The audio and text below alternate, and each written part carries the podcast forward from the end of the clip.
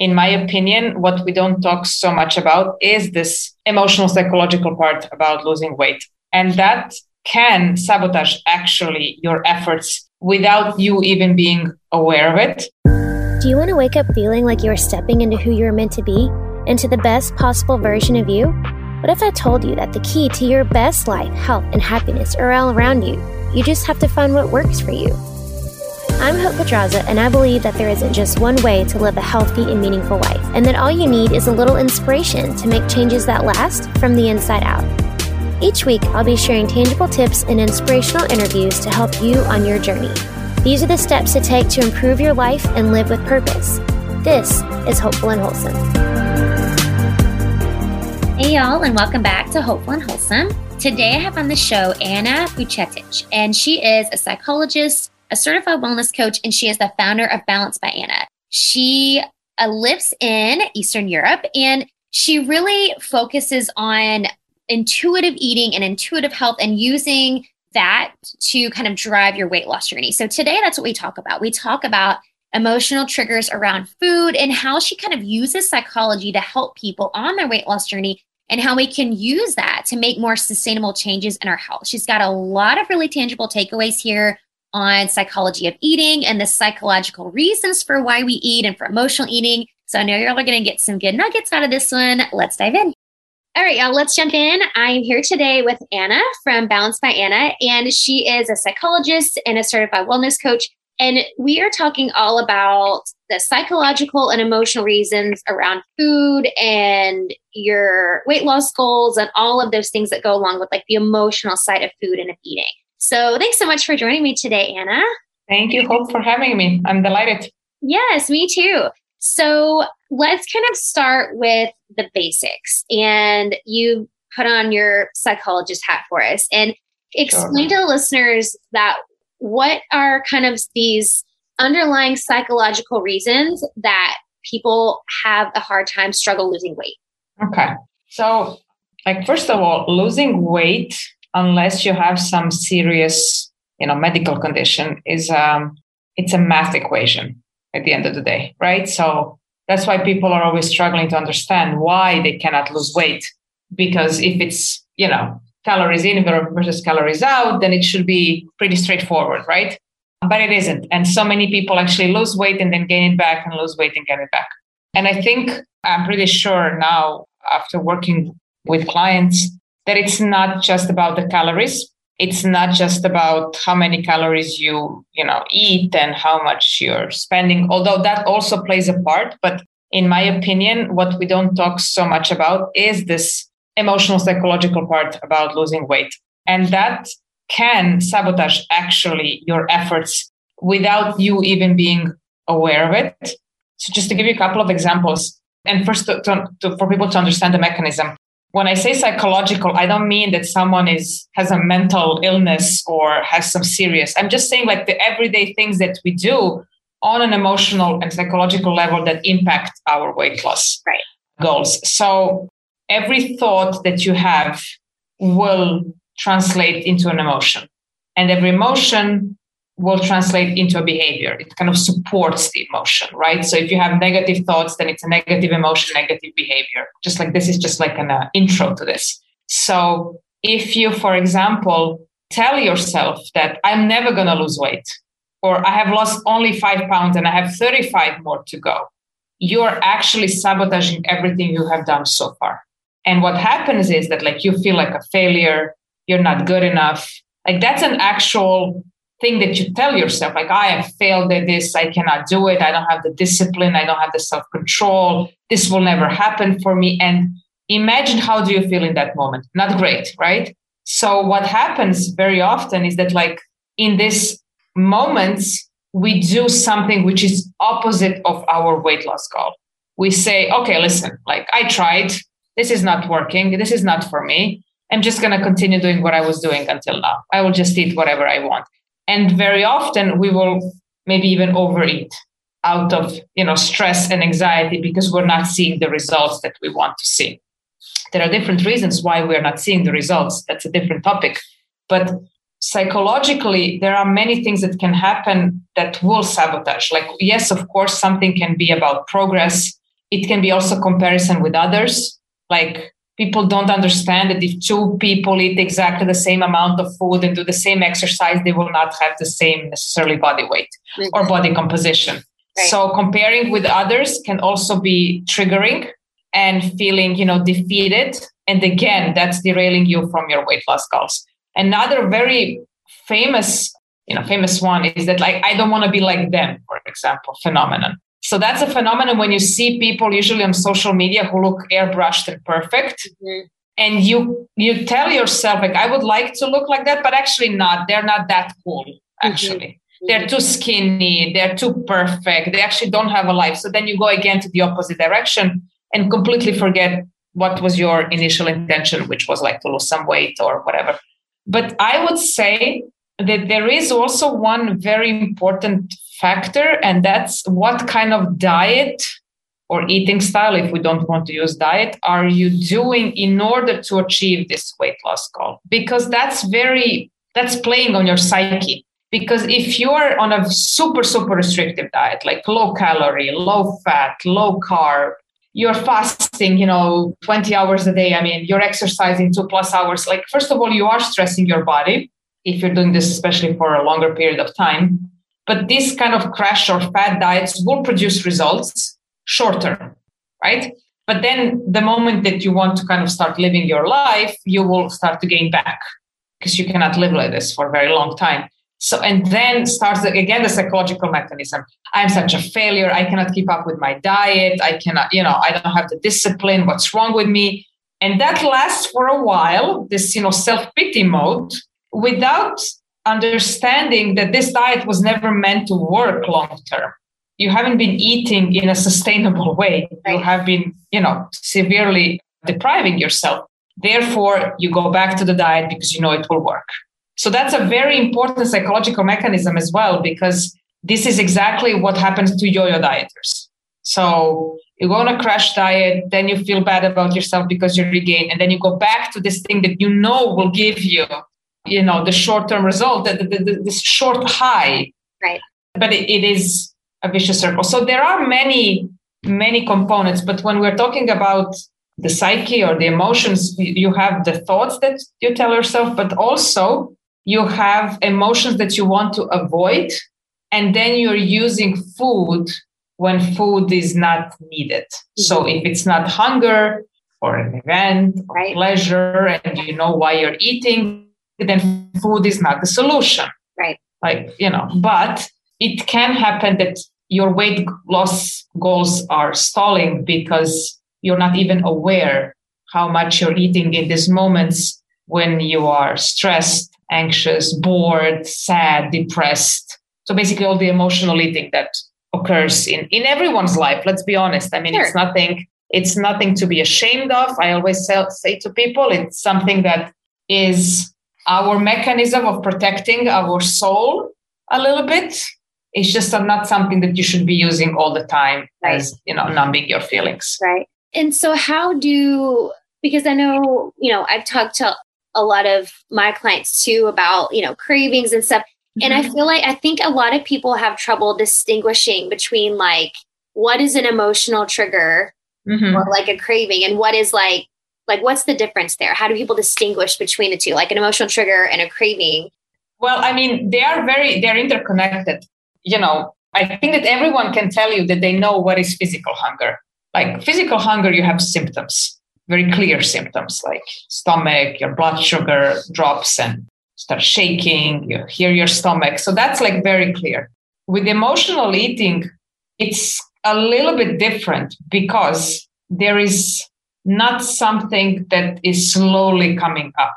Mm. Like with physical hunger, you're like, I should be eating, I should be eating. But you know, I can go on a little bit, like I'm working, I don't have time, but then it's like, okay, it's been five hours, I need to eat. So it's like gradually coming to you, like as an information from your body that like you need to feed me. With emotional, it can be instant, super quick, in the moment. You finish the phone call with someone, you're super annoyed, you're angry, you don't want to deal with it. You're like, okay, chips, you know, whatever, ice cream, let me soothe this unpleasant feeling. Gotcha.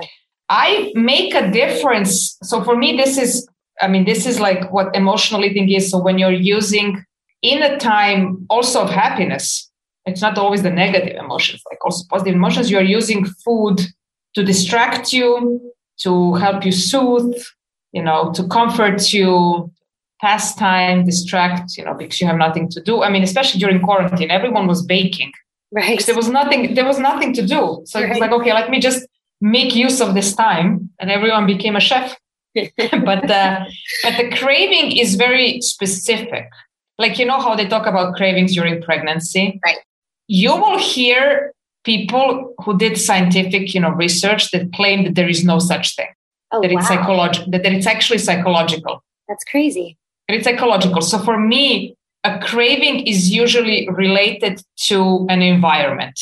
Okay. When I go to my mom's place, memories of, you know, dinner or, or some brunch or whatever, or my friend's place, this restaurant, this corner of the street, because cravings are also very emotional. It's nothing physical, but it's not, it doesn't necessarily have to be something that you're numbing right. Or that you want to forget about. The craving can be like oh i'm craving you know the pizza from last week because it was so great. Yeah. That pizza was so awesome but it's not like i feel so sad therefore i need a pizza. Right.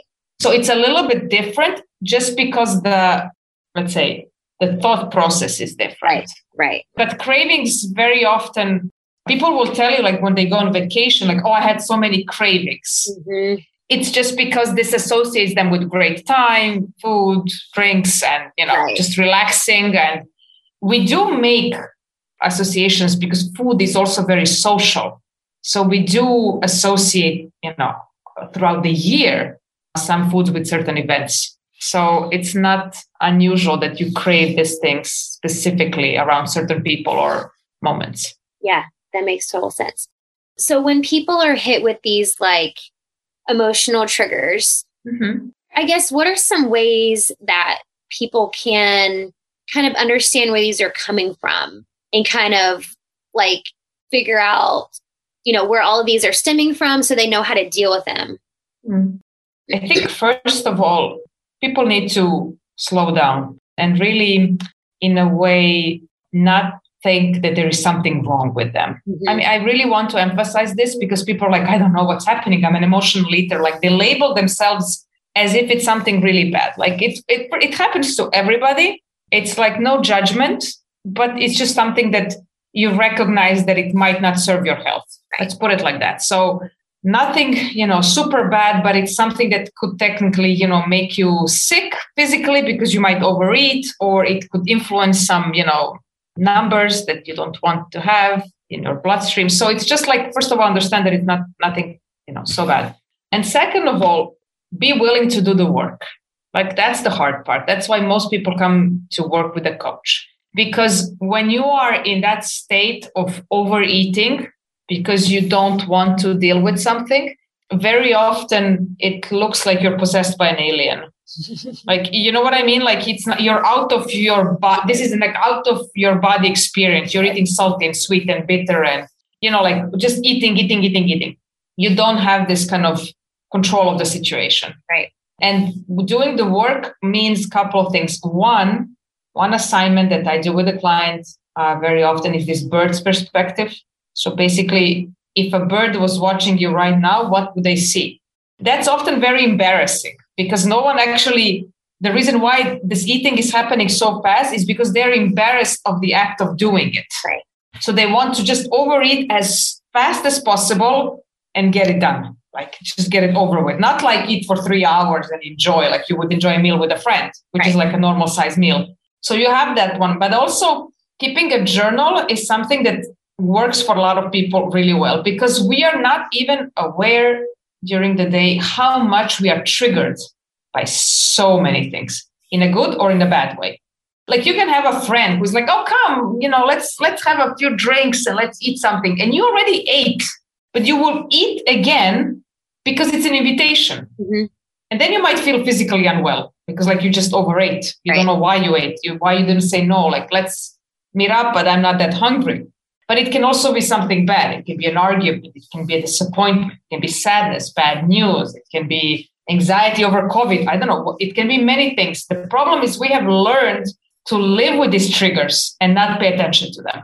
Do you know what I mean? It's like to give your, your listeners a little bit of an example. Like it's like making a call to someone you know in advance you will be upset or annoyed. It's like calling a family member you really don't want to call. you know what I mean? Like you yeah. cannot avoid them. Yes. You need to have this conversation. Yes. And you know that when you finish the conversation, it will be like, oh, it's so draining. It's this, that, ah, let me have some, you know, donuts to calm down. so, but you have learned to live with this. Right. Without understanding the connection that like these triggers produce this kind of emotions. Right. These emotions produce this kind of behavior. Now, the trick is obviously you cannot avoid all triggers. Of course, some of them you can avoid. Those that you cannot avoid, it's always interesting how people are trying to find a substitute that has that will not give them any satisfaction whatsoever. And that's where most of the time people make a mistake. To give you an example, if I tell you, okay, instead of ice cream, eating a bucket of ice cream, what could you do? So they say the most obvious things like, oh, I could read a book. My question is, does the book give you the exact same pleasure like ice cream? Yeah. If, if it does, awesome. But if it doesn't, we need to work together to find a way right. to find a substitute that will give you similar or same right. feeling like eating this. And that's how you change the pattern. Right. Like i mean it can be something else you know. You can just also like talk to a friend or whatever like or watch a good show or, or something. But it has to be something that will give you the same pleasure. Otherwise it will not really work and also in that process people have to be a little bit willing to experiment because it's obvious that they haven't been you know, utilizing everything around them and they haven't been experimenting. They just used what's known, which is food, but it can be also some other things for sure. And it works. But it does take a little bit of trial and error, you know, analyzing your triggers, analyzing the emotion, the behavior. Now let's go back to step one. What can you remove? What stays? And then finding a new behavior to associate with this trigger. So, because again, triggers are everywhere. You can be triggered by a commercial. You can be triggered by a you know someone in the traffic. You can be all around us and we have just learned to be like this on the edge. And then we're taking off this edge with you know energy drinks or coffee or sweets or processed food just because that's that's the instant pleasure that we will get. Right, right. you know? Yeah for sure so when because i know i like how you say everybody eats emotionally at some point you know it's no judgment mm, that i like you say that but i I know there's a lot of, especially when people get into like this cycle, like this, like you're talking about this vicious cycle where it's like this constant mm-hmm. thing. And they, there's a lot of guilt and shame that comes around that. And they're, you know, at some point, it's like, well, there needs to be like some legitimate mindset shifts around like food and our mm. bodies and stuff. So, what are, I guess, what are some ways that people can shift that, especially for people who are like already in this constant cycle? And you know maybe they're putting on more and more weight because they're in this constant cycle of emotion and they don't know how to get out of it. So what kind of what are some ways that people can do that? One is recognize that you're in a cycle.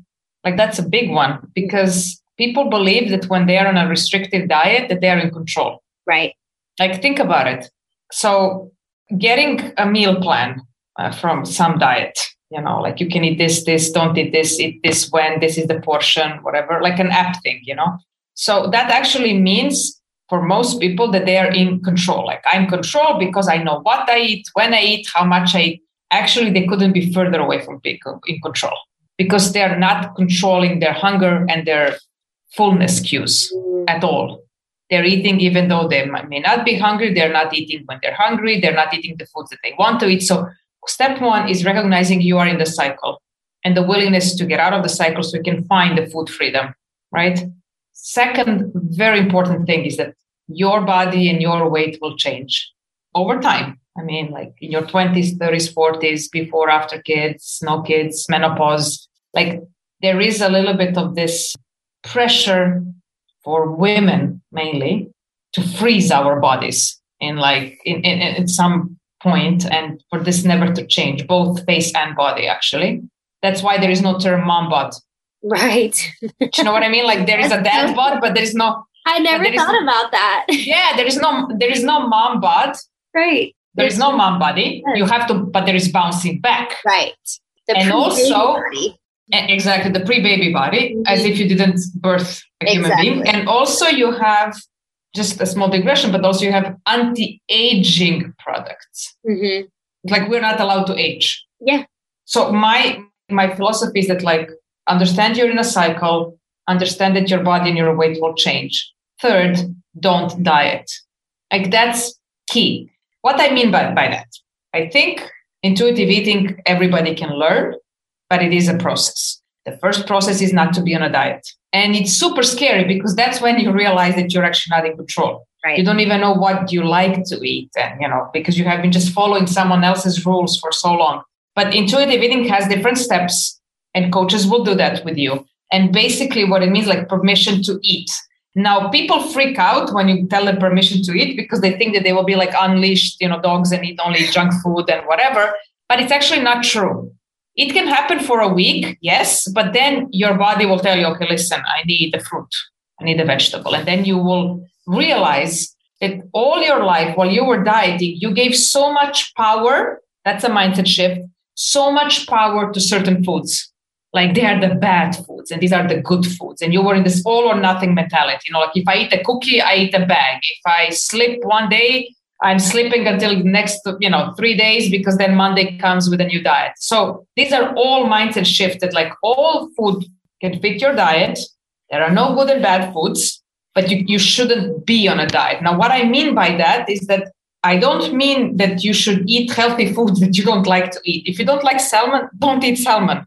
But don't call it a good or a bad food, right. diet food, anti diet food, whatever. Like that, this labeling is actually where people get, you know, kind of, it's a disturbance because if you are labeling food as or good or bad, that means that if I'm eating bad foods, I'm a bad person. Mm-hmm know what I mean? Like that's the mindset shift. Like you're not a bad person for eating a cookie, but you're also not a good person for eating spinach. Right. Mm-hmm. Food has no moral value. You know what I mean? Like you just have to figure out what works best for you. Now, of course, some people, depending on their lifestyle, where they are in their life, they might need more proteins, more carbs, more fat, less fat. I mean, that's very individual, but that's not being on a diet. That this is just like managing, you know, your needs right. through food, like your energy needs through food. But the mindset shift really has to be I'm in a cycle and I need to get out of the cycle. I cannot diet, my body will change. And if you are on a weight loss journey, which is what we started talking about, understanding weight loss journey is not linear. Right. Like your body doesn't want you always to lose, lose, lose. Right. And you can never kind of outsmart your body that way. I mean, unless you're using some substances and stuff like that. But if you're doing it the natural way, yes, then you know your body will be like, wait, okay, let's plateau a little bit, and you know because you have been losing steadily for four weeks, five weeks. Now let's see how you feel, and that's meant for you to assess. Like that's what people don't understand. They're like, oh, I plateau. This diet doesn't work. No.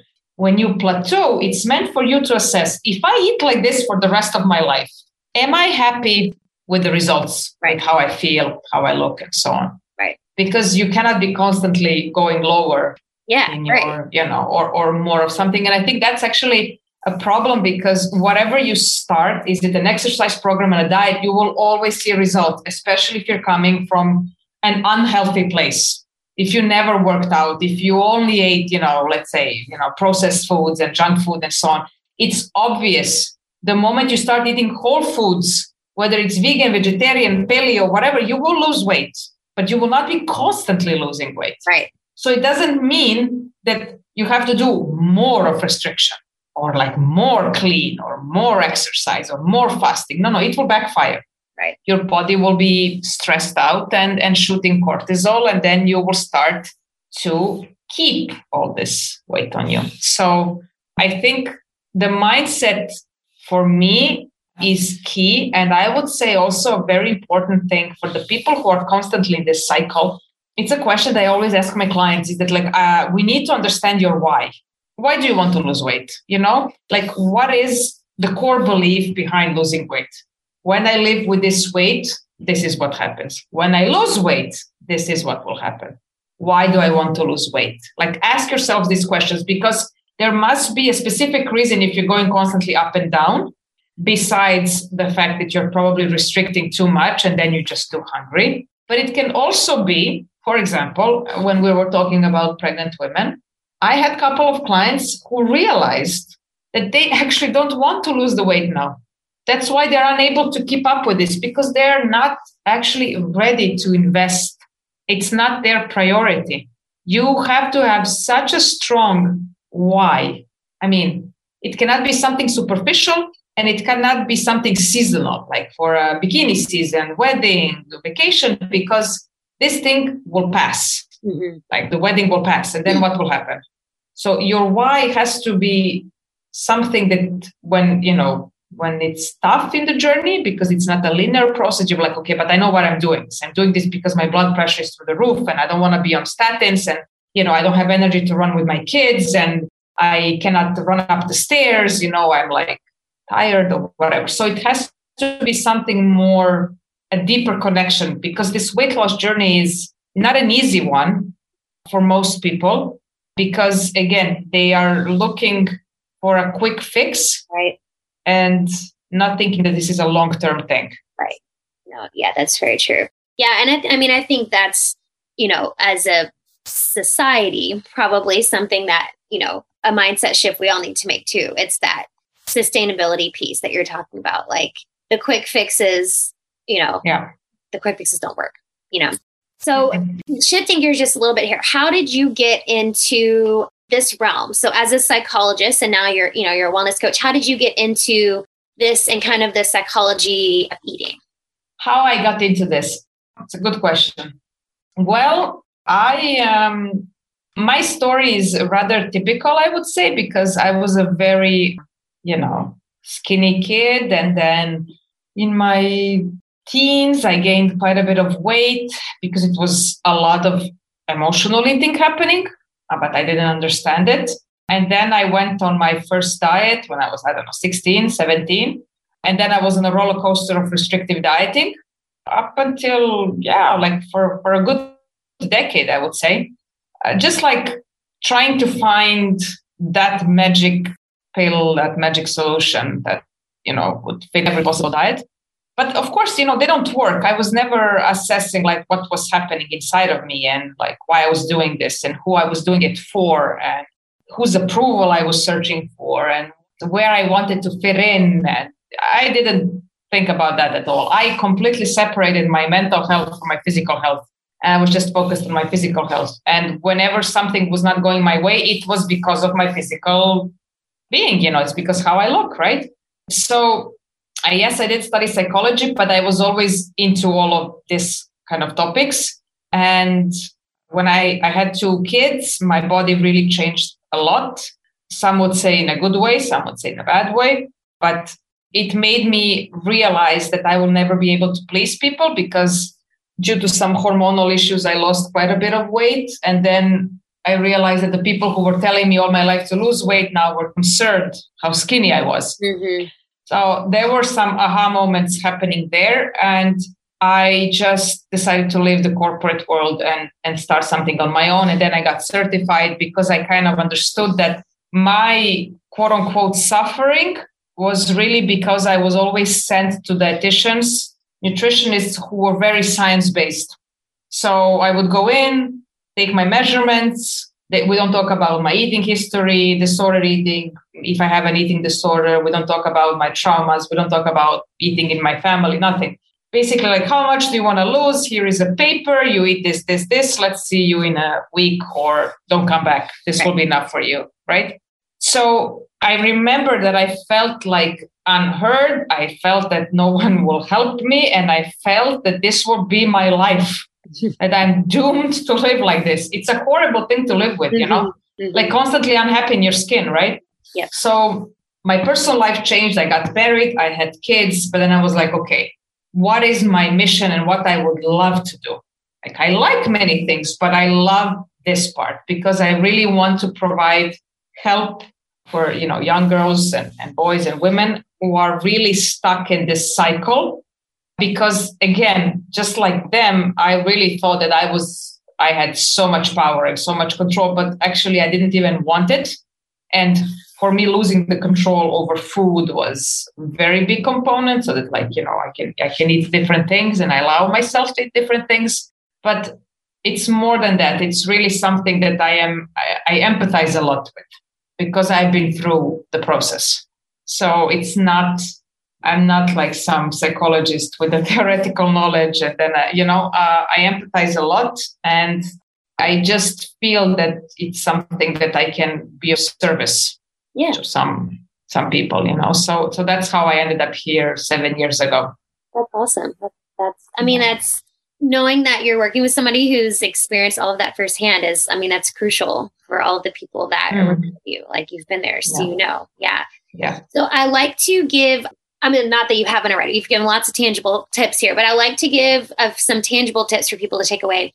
And you talked earlier about, or we talked about you making sustainable changes. So, what would be like your top, I don't know, two or three steps that people can take to really make sustainable changes with their health rather than like we're talking about than what you experienced that cycle of you know dieting and not dieting or whatever so what are some ways that we can make sustainable changes or get started with those.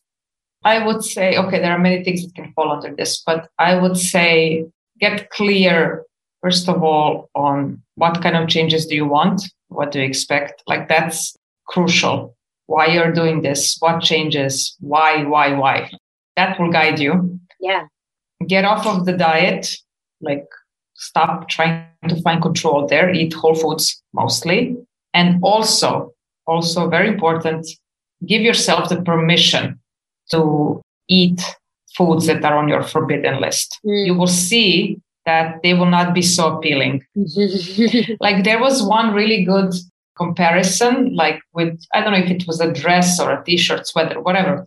But it was like when you go to a store and you buy, a, you know, beautiful sweater and then you're wearing it like almost every day for a week. Do you know what I mean? And then then you're like, oh, I don't want to wear it anymore. I want to wear something mm-hmm. else. And then I wear it after three weeks. It's exactly what happens with food. Yep in the beginning of course you'll be like okay give it to me like give it to me whatever i i, I was you know depriving myself of yeah.